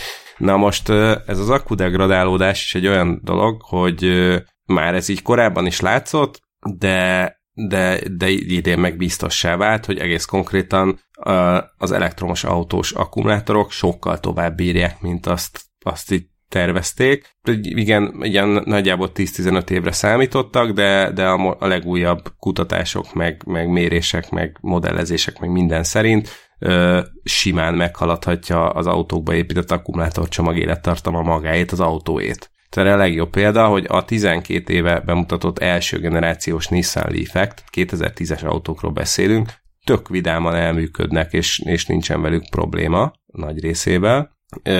Egyébként érdemes ezt, ezt a linket is megtekinteni, amit ide beraktam, mert a Jövő Mobilitási Szövetségnek már idén tavasszal volt egy teljesen jó összeállítása, ami, amiben ilyen mindenféle elektromos autós tévhitek igyekeztek eloszlatni, és akkor ott beszéltek arról is, hogy akkor egyrészt mi van a jövő akkumulátorával, menny, hányszor lehet tényleg feltölteni egy akkumulátort, hogyan, és itt tovább most ezt így ezen nem mennék végig, a lényeg az, hogy sokkal tovább bírják az aksik, mint azt gondolták. Ezen kívül az akkumulátoroknál megvan az elméleti lehetősége annak, hogy, hogy majdnem teljes mértékben újrahasznosítható a, a benne lévő anyag. Azért mondom, hogy az elméleti lehetősége, mert az újrahasznosításról tudjuk, hogy azért az nem működik mindig úgy, ahogy működnie kellene, de, de mondom, az akkumulátoroknál ez adott. És akkor itt ez a rész, hogy mennyit ér a nikkeles Nokia telefonunk ma, és hogy akkor egy 20 ezer forintos telefonnál hagyján, de egy 20-30 milliós autóval mihez kezdesz, ha mégis megjelenik egy jobb akku technológia. Egyrészt ugye a használt autók eleve nem tartják túl jól az árukat. Zárójel, most speciál pont igen, de most egy, egy ilyen teljesen bizarr pontján vagyunk a, tő, Há, igen, a történelemnek, de hogy igen, tehát hogyha veszel egy, veszel egy autót, kigurítod a szalomból, és már csökkent 30%-ot az értéket. Miről beszélünk? Egyébként meg nem értem a felvetést, hogy mit, mihez kezdesz egy 20-30 milliós autóval, ha mégis megjelenik egy jobb akku technológia. Hát így használod tovább? Attól, mert megjelenik egy új akku technológia, attól a 20-30 milliós autód nem lesz egy rosszabb autó, mint aminek megvetted tehát attól azt még ugyanúgy fogod tudni használni, és nem tűnik el hirtelen a töltési lehetőséged, meg az egyéb. Hát csak várja, Sőt, amíg, amíg az Apple megcsinálja ezt a Titan projektet, és kijön a Apple autó, és ott, ott viszont az lesz, hogy kijött az új autó, akkor az előző az elkezd fele annyival menni, meg fele igen, olyan távolságra. Igen. De hát ak- tehát akkor is, hogyha ez megtörténne, akkor én lehet, hogy azt mondanám az Apple helyében, hogy de egyébként a 20-30 milliós autóthoz képest most 3-5 millió forintért kicseréljük neked az aksit benne ó, izé, újra, és akkor, mert ugye ez a jó dolog az elektromos autóban, hogy egyszerű, mint a fajék, tehát hogyha kijön egy új akkumulátor technológia, és valamiért nagyon meg akarod újítani a 20-30 milliós elektromos autódat, akkor meg lesz rá az opciót szerintem, hogy azt mondod, hogy odamész, csokolom, tessék nekem ebbe beletenni az új, mit tudom én, Chrome alapú, vagy nem a Chrome nem jó, mert azt, azt a Google fejleszti, a, nem tudom, molibdén alapú akkumulátort, vagy akármit, vagy esetleg így használod az életciklusa végéig, a 20-30 milliós autódat, és amikor azt lecseréled, akkor veszel egy olyat, amiben már a még jobb akku technológia van. Tehát tényleg nem értem ezt a felvetést, mert hogy egy, oké, okay, egy 20 ezer forintos telefonnak a felezési ideje az nem tudom, hónapokban mérhető, vagy mondjuk nem tudom, két évben, de egy még egy 3 milliós autót is elhasznál az ember 8-10 évig, tehát tényleg nem értem, hogy ezzel mi a probléma. Fő, főleg úgy, hogy igen, a, a telefonok aksia a sokkal jobban degradálódik, de mint látható az elektromos autóké meg nem. Hát meg előbb-utóbb, most az előbb-utóbb az nyilván nem 5 év múlva, de azért úgy tűnik nekem, hogy nagyon lassan, meg nagyon óvatosan, de azért talán a felé megy a világ, még valamennyire amúgy az Apple is, hát vagy nem is megy, inkább azt mondom, hogy rugdossák, hogy, hogy ezek javíthatóak legyenek, ezek a készülékek, és a, én el tudom képzelni, hogy egy pár év, vagy pár évtized rettenet vadkapitalizmus után majd csak-csak eljutunk oda, hogy lesz az autó, amit majd csinál valaki, és lesz a szabvány ilyen-olyan akkumulátor, amit meg majd te beleraksz, vagy belerakadsz, hogyha ha jön egy újabb, ha jön egy jobb, az autó meg megy, ameddig bírja, és nem is feltétlenül csak a márka szervizbe fogják kicserélni a, az aksit. De hát ez már, ez már tényleg a spenót gőz, vagy valamilyen gőz. De még nem a, ez még nem az N2O gőz, arról majd később beszélünk. Folytatja hallgató, hogy Európa és a idézőjeles nyugati civilizáció teljes működése az olcsó, megfizethető egyéni mobilitás lehetőségére épül. Ha nem tudsz olcsó TDI-t venni, vajon milyen lehet hallgatónak, amivel akár 50-60 kilométerről is tudsz ingázni faluról a nagyvárosi munkahelyedre, akkor vagy jön a tömegközlekedés, ha van ilyen egyáltalán, van, legyen, amivel órákat veszítesz minden egyes nap. Vagy közelebb kell költöznöd a munkahelyedhez, a, ezzel a tágas kényelmes vidéki kertesházadat el kell adni áron alul, mert mindenki eladni akarja az ilyet, a városi nyomorult panelek álla pedig, pedig a túlkereslet miatt az égig szökik. Csak azért, mert a 20 ezer eurós havi 100 euróból fenntartható dízelautó helyett lehet kapni 50 ezer eurósat, amivel télen nem biztos, hogy meg tudsz fordulni a munkahelyedről. Ez gyorsan eszkalálódott. Várjál, igen. Szóval, hogy ennek ellenére a zöld lobby kiharcolta, hogy 2035 után Európában ne lehessen belső égésű motoros autót üzembe helyezni, alternatíva nincsen, lást fentebb a villanyautó nem az, az autóipari lobby pedig foggal körömmel küzd azért, hogy reális határidők legyenek. Egy, egy könycseppet morzsoljunk el az autóipari lobbyért. F.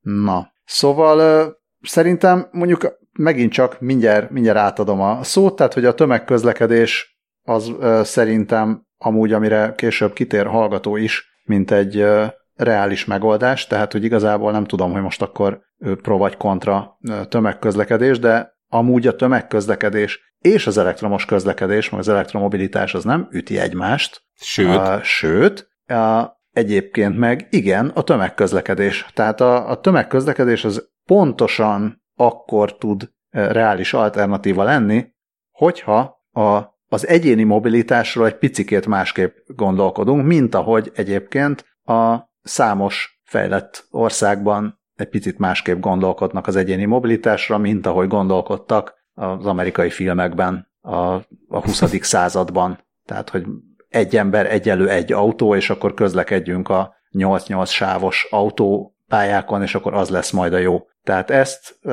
matematikai modellekkel mutatták be, hogy ez, ez nem oké, és ebből csak az lesz, hogy egyre nagyobb dugók lesznek. Míg hogyha van tömegközlekedés, akkor, akkor egyáltalán nem kell, hogy az európai, meg a nyugati, meg az akármelyik civilizáció működése az arra épüljön, hogy egy embernek, meg egy családnak legyen egy autója, vagy két autója, amivel ő egyénileg közlekedik, hanem az lesz, hogy valahogy kell közlekedni. Megvan ez oldva? Igen, megvan. Kell nekem erre egy autót fenntartani? Egyáltalán nem biztos, hogy kell. Kell azt az autót minden nap használni? Egyáltalán nem biztos, hogy kell. Tehát a tágas, kényelmes vidéki kertes házat egyáltalán nem kell eladni, hanem sokkal jobban ki lehet élvezni, mert pont, hogy nem kell órákat tölteni a közlekedésben, ahhoz, hogy a társadalom hasznos tagja legyen az ember, vagy csak elérdegéljen szépen. Szóval, szóval szerintem ez itt ez, ez ezt én egy elég, hogy mondjam, egy, egy, egy könnyen, könnyen támadható érrendszernek érzem ezt a részét. Hát igen, és akkor még vannak benne pontok, tehát amit, ami nekem is így felhorgasztotta a szemöldökömet, hogy tehát a tömegközlekedéssel órákat vesztesz minden egyes nap, de amikor egyébként autóval ingázol 50-60 kilométert a lakóhelyedről a munkahelyedre, akkor nem vesztesz órákat a dugóban elcsorogva? Szóval hogy van ez? és akkor Hát ez, igen, nem, a, ez nem a villanyautó, ez nem, ez nem az elektromos autó kérdésköre, ez csak egy ilyen, mondom, ez egy olyan pont volt, ami, ami azért billeg. I, hát igen, abszolút, abszolút, és akkor ugye, hogy a, és akkor ezért el kell adni a, a áron alul a vidéki kertesházat, ugye kicsit körülnézünk az ingatlan. Én szívesen megveszem.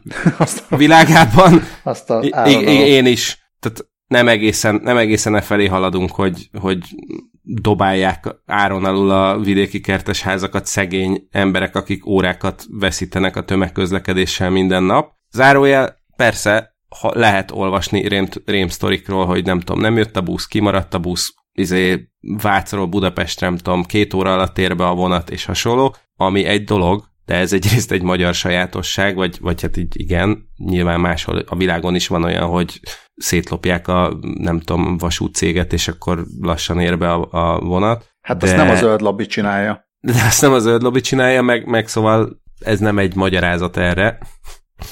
Úgyhogy, és akkor igen, akkor jön, hogy alternatíva nincs, lásd, a villanyautó nem az. Hát most ezzel tehát ezzel nehéz vitatkozni. Hát nem, persze nem, nem ezzel akarunk vitatkozni, inkább kijelenti? azt mondanám, hogy, hogy nem a, tehát az, hogy a zöld lobby harcolta ki, tehát egyáltalán mit jelent az, hogy zöld lobby? Tehát ez megint csak, ez ugye nem az elektromos autók kérdésköre, de abban a kijelentésben, hogy zöld lobby, én azt érzem, mint hogyha itt lenne valami mögöttes titkos terv.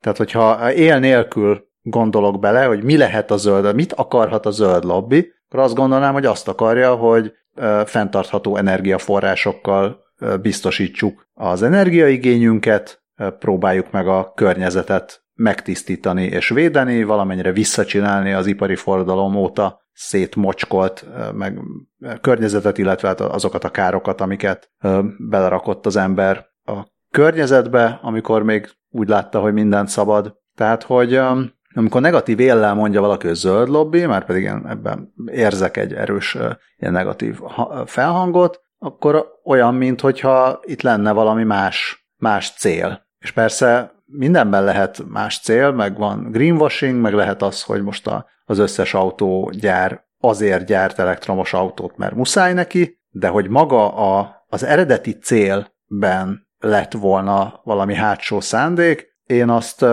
azt úgy erőteljesen az összeesküvés elméletek kategóriájába sorolnám, már csak azért is, mert, mert személyesen végigéltem, hát annyira már vagyok öreg, amikor emlékszem, még nem volt, vagy még nem beszéltünk annyit a klímaváltozásról, nem emlékszem, hogy ez csak úgy, úgy bekerült a fősodorba az a hír, hogy most itt ózonjuk van, és akkor mit kell csinálni ezzel. És akkor nagyon megijedtünk, hogy itt kész az ózonjuk, mindenhol lesz ózonjuk, és akkor és akkor ebbe fogunk megpusztulni. De hogy, hogy én tökre emlékszem valahogy erre a, mm, erre a, erre a, folyamatra, hogy megjelent az, hogy a környezetvédelem az fontos, és akkor ebből eljutottunk oda, hogy most már a zöld lobby az egy ilyen pejoratív kijelentés egyesek szájából, ami engem elszomorít eléggé, és kicsit olyannak érzem ezt az egészet, tehát abszolút ilyen analógnak érzem arra, mint hogyha a, a dohány dohánygyárak vagy a dohánycégek panaszkodnának az egészséglobbira, meg, meg a, mondjuk a, az élelmiszeripari cégek panaszkodnának az egészséglobbira. Hogy, tehát lehet ezt mondani, hogy hú, a, valójában nem is azt akarják, hogy egészségesek legyenek az emberek, hanem így meg úgy meg amúgy, és nyilván a, a, a kapitalizmusról majd fogunk még beszélni ebben a, már nem ebben a, az epizódban, de majd valamikor később, tehát a kapitalizmusban mindig van egy ilyen, hát idézőjelben hátsó szándék, hogy azért pénzt akarunk keresni, de, de én azt mondanám, hogy ha azon akarunk pénzt keresni, hogy tisztább technológiákat használjunk, és jobb legyen a, kisebb legyen a környezet károsítása, meg fenntarthatóbb módon működjünk, akkor, akkor én ezt úgy előnyösebbnek tartom, mint hogyha más módokon akarunk pénzt keresni. I- így. Ettől még, ettől még én tökre látom a, a, a, a dízelautók, meg a belső égési motorok jóságát, meg szeretem ezeket a, a járműveket, de, de nem gondolom, hogy mondjuk a szentimentális ragaszkodás, vagy az, hogy szeretem a, a dízelautómat, mert én, én is szeretem a, azt a dízelautómat, ami van, de ettől még, tehát ez, ez, nem, ez nem erősebb, mint az, hogy szeretnék tisztább környezetben élni fenntartható módon, meg szeretném, hogyha tudom, 200 év múlva is lenne tiszta környezet. Igen. Ö, nekem teljesen meglepő volt, hogy nem is meglepő, megdöbbentő volt, amikor a Zöldpálya Facebook oldalára megérkeztek azok a kommentelők, akik, per, mert persze ez, amit elmondta, ez egy teljesen valid érv, és, és lehet azt mondani, hogy persze, figyelj, senki nem akarja tőled elvenni a dízel autódat, de tök jó lenne, hogyha, hogyha mindenki egy kicsit hozzátenne ahhoz, hogy tényleg 200 év múlva is legyen miről beszélni, meg mondjuk a, a nem tudom, a Balázs gyerekei is majd az unokáiknak meséljék, hogy, hogy amikor, képzeljétek el, amikor még olyan, amikor még a izé, déd nagypapa vagy a nagypapa a saját kezével vezette az autót, és akkor majd néznek az unokák, hogy jó Isten, ö, ti, beleültetek egy olyan autóba, amit nem, nem egy tök precíz gép vezérelt, szó, szóval, hogy majd akkor, akkor is el kell mondani, hogy igen, és volt, volt az, amikor, amikor a benzin helyett, meg a gázolaj helyett elkezdtünk elektromos autókat használni, ez tök jó lenne, és, és mondom, engem teljesen megdöbbent, amikor jönnek olyan kommentelők, akik, akik szerint az autónak hangja van, meg szaga van, és pont. És akkor így, így ülök, hogy de, de, de miért? Meg de nem. Vagy szóval tök, tök vicces látni, hogy van, van egy olyan réteg, vagy egy olyan ö, gondol, gondolkodási séma, ami, ami szinte azt állítja, hogy ha, ha elektromos autóval jársz, akkor nem vagy elég férfi. És az a vicces, hogy ezt egyébként nem csak, nem csak férfiak kommenteltek e, ilyen jellegű kommenteket a posztjaink alá, és, és akkor én így pislogok, hogy lehet, lehet azt mondani, hogy valakinek tetszik a motor, motorhang. Nem véletlenül raknak bele ilyen motorhang generátort hát persze, az új nekem autóba, is tetszik, ami... neked is tetszik, hát tök jó hang, tehát ez, ez egy jó hang. Hát most érted, elmegy melletted egy, nem tudom, 911-es Porsche, vagy egy Volkswagen Bogár, vagy, vagy akármi, vagy Trabant, tök jó hangja van. Tehát van érzelmek kapcsolódnak hozzá. De ez az, hogy kapcsolódnak hozzá érzelmek, de, de, de azt egy, egyrészt meg tudom hallgatni, vagy szóval, hogy, hogy nem, egy, egy ilyen nagy motor ment el mellettem a minap. Igen, egy ilyen nagy motor ment el mellettem a minap, tudod, az a, az a fajta, amin, amiben így a veséd is belerezeg, ahogy elmegy, és akkor úgy, hogy azon gondolkodtam, hogy ez azért ez kinek és mire jó. Meg, meg oké, okay, persze vicces, amikor elpöfög melletted egy trabant, és akkor hallod azt a jellegzetes hangot, de, de most így őszintén szeretnél abban elcsörömpölni, nem tudom, Budapestről Siófokig, meg vissza? Vagy esetleg beülnél a kényelmes, jól hangszigetelt, csendes, modern autódba, és akkor ez így tök jó. De nem, hát van, akinek... Szóval persze. Szerintem, szerintem van, aki azt mondja, hogy igen, én szeretem azt a, a motorhangot hallgatni, és legyen neki jó. Tehát azzal nincs ok, okay, nincsen tudod, gond. legyen.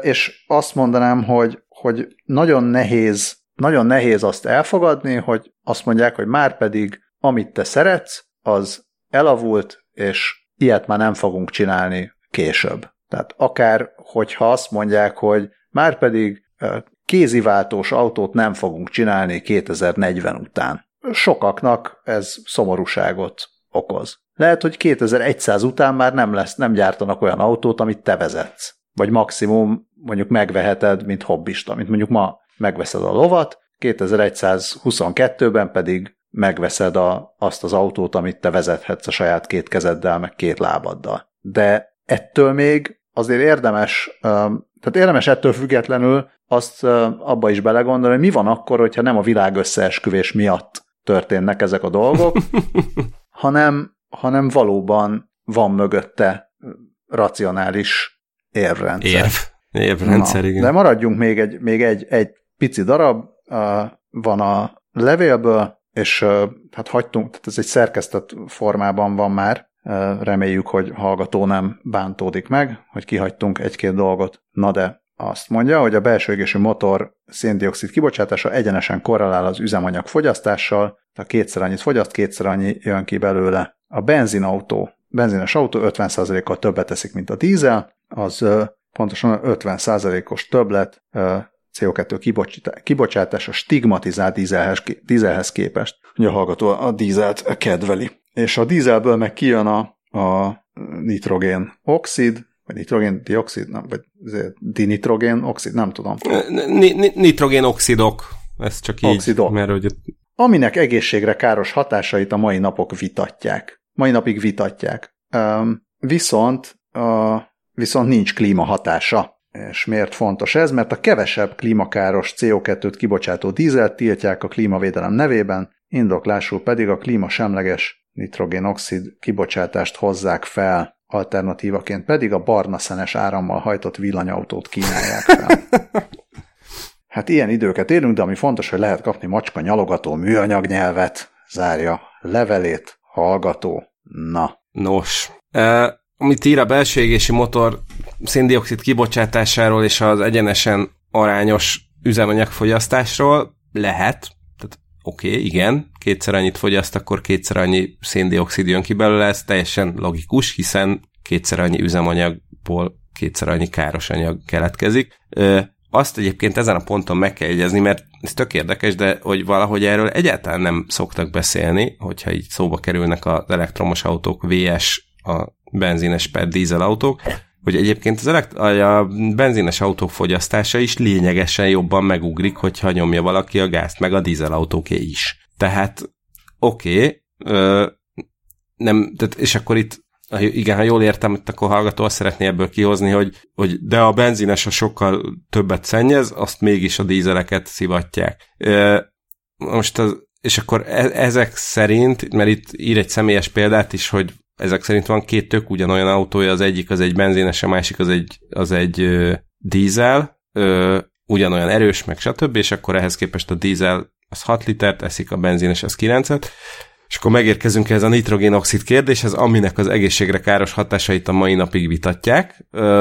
Ezt így elkezdtem utána nézegetni, igen, vitatják. Akik nem vitatják, azok azt mondják, hogy azért az okoz mindenféle, okozhat mindenféle randa dolgot, hozzájárulhat mindenféle randa dologhoz, azt ma izé, egyéb légzési problémák, stb.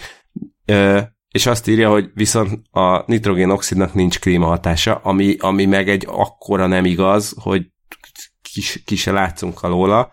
Egy font nitrogén-dioxid 300-szor akkora mértékben ö, melegíti a, a légkört, mint, ugyan, mint ugyanannyi széndiokszid, ö, mert az a veszélye, hogy sokkal nehezebben bomlik le, tehát sokkal tovább ott marad, ráadásul mindenféle bomlás termékei még mindenféle további finom ö, ilyen üvegházhatású gáz Hát meg ilyen korom, tehát ilyen járulnak apró, hozzá, meg apró szennyező anyagok, meg mindenféle. És itt igen, megint igen, szóval azt... segítene, tehát mi szerintem fogunk ide egy-két-három sok linket berakni, mint hivatkozást. Ezért lenne jó, hogyha ha már kapunk részletes hallgatói e-mailt, akkor kapjunk az ilyen állításokhoz hivatkozást, mert azt mondani, hogy már pedig nem káros, amikor ha én rákeresek, akkor azt látom, hogy a mondjuk olyan igaz, nem tudom, hogy, hogy mennyire zöld lobby által támogatott szervezetek, mint például a, a NASA, az amerikai környezetvédelmi hatóság és Nemzeti Tudományos Alap, illetve a Stanford Egyetem által kiadott mondjuk kutatások, mi szerint a, a, a dízel autók azok ö, jobban járulnak, vagy sokkal inkább, tehát mondjuk akár 25 vagy akár 400 szoros hozzájárulások van a, a globális felmelegedéshez a benzines autókhoz képest. Tehát nem, nem látok olyan megbízható kutatásokat, amelyek ezeket cáfolnák. Szóval ez, ez itt többek között ez is itt a, a gond, de e, ettől még én, én is nagyon örülök, amikor megtöltöm a, a dízelautót, és azt látom, hogy akkor 1300 akárhány kilométer múlva kell újra tankolni. Hát ilyen is van, és akkor el tudok menni a Spenót gőzös Európa egyik feléről a másikra. Egy tankkal.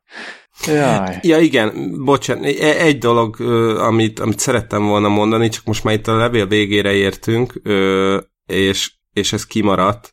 Ja igen, még zárójelbe az alternatívaként a barna szenes árammal hajtott villanyautót kínálják fel, az értjük, hogy a drága hallgató hol foglal helyet az elektromos autós vita két oldalán, de az ugye, ahogy Balázs is megjegyezte, hogy nem csak barna szénnel lehet azt az áramot előállítani. Atommal és is egyébként lehet. Atommal is lehet. Nem menjünk, nem menjünk ebbe nagyon mélyen bele, de mondjuk én egyébként támogatnám a megújulók mellett az atomenergia biztonságos használatát is, de ez nagyon-nagyon messzire vezet. Szóval csak annyit szerettem volna mondani, amiről nem beszéltünk itt az elmúlt két órában, hogy hashtag B7. Igen. Igen hogy, hogy, hogy ez, ez még egy olyan dolog, amit így érdemes átgondolni az elektromos autókkal kapcsolatban, hogy, hogy van, ez, van ez a telitank fetisizmus, ami, ami, ami tök valid dolog, tehát hogy te is mondtad, szerintem nincs ember, aki, akit ne töltene el valamilyen fokú, nem tudom, elégedettséggel, örömérzettel vagy hasonlóval, amikor így jól megtankolja az autót, elindítja, és akkor látja, hogy ott megy fel a mutató, vagy a digitális kijelző, és akkor száz százalék meg full, meg minden. Ez az a dolog, amit majd így tökre át kell kattintani az emberek agyában elektromos autó ügyben. Tehát ah, ugyanúgy, ahogy a, ahogy a mai modern telefonokat se úgy ö, szerencsés tölteni, hogy, hogy nullára lemeríted, aztán addig töltöd, amíg föl nem megy százra hanem mindenki azt mondja, hogy a 20 és 80 között tart, vagy amíg, mit tudom én, időnként tett fel a töltőre, egy 10 percet töltset, 20 percet töltsed, amíg megbédelsz, addig töltsed, stb. Kicsit majd az elektromos autókkal kapcsolatban is így, így kell inkább gondolkodni, hogy, hogy nem az a lényeg, hogy most neked mindig azonnal rendelkezésre álljon 3, 4, 5, 600 kilométeres hatótáv, hanem, hanem az, hogy mindig töltögessél bele egy kicsit. Elmész, nem tudom, elmész egyet meetingelni, amíg meetingelsz, addig töltesz bele egy kicsit, beülsz valahova egy kávéra, addig töltesz bele egy kicsit, és akkor így de gyakorlatilag nem fogod észrevenni, hogy egy idő után, hogy, hogy itt, itt 10 perc, ott 20 perc, és gyakorlatilag úgy érsz haza, hogy lehet, hogy több is van az autódban, mint amennyivel elindultál, csak ehhez át kell majd ezt ugrani, ami, ami nekem is nehéz fejben, úgyhogy hogy viszonylag sok tesztautó, meg elektromos tesztautó is megfordul a kezem alatt, nekem is viszket az agyam, amikor azt látom, hogy, hogy jaj, de most lementünk 80%-kal, ám miért nem vagyunk 85%-on, de ezt el kell engedni. Meg ahogy, ezt nem neked kell majd kezelni, tudod. hanem é, hogyha van egy, van egy elektromos autó, akkor ez ezt szoftveresen, ezt majd kitalálják okosan, hogy hogy a jó, hogy a legjobb mindenkinek, és most nem azt, nem azt gondolom, hogy itt mindenki mindenkinek a legjobbat akarja, mert visszatérünk arra, hogy hashtag kapitalizmus, de hogy ez megoldható szoftveresen.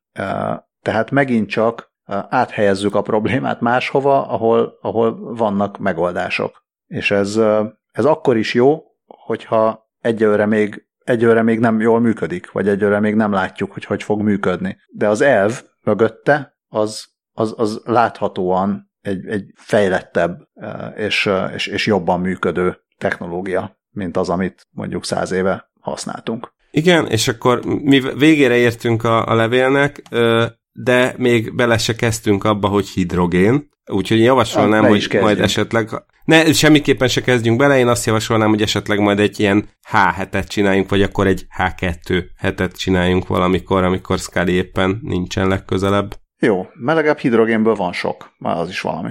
Igen. Nem úgy, mint lítiumból. Még az is lehet, hogy majd nem tudom, meglékelünk valami aszteroidát, amiben annyi lítium van, hogy több se kell. Minden lehet, minden, mindent el tudunk képzelni. Ez egy létfontosságú kérdés lesz majd.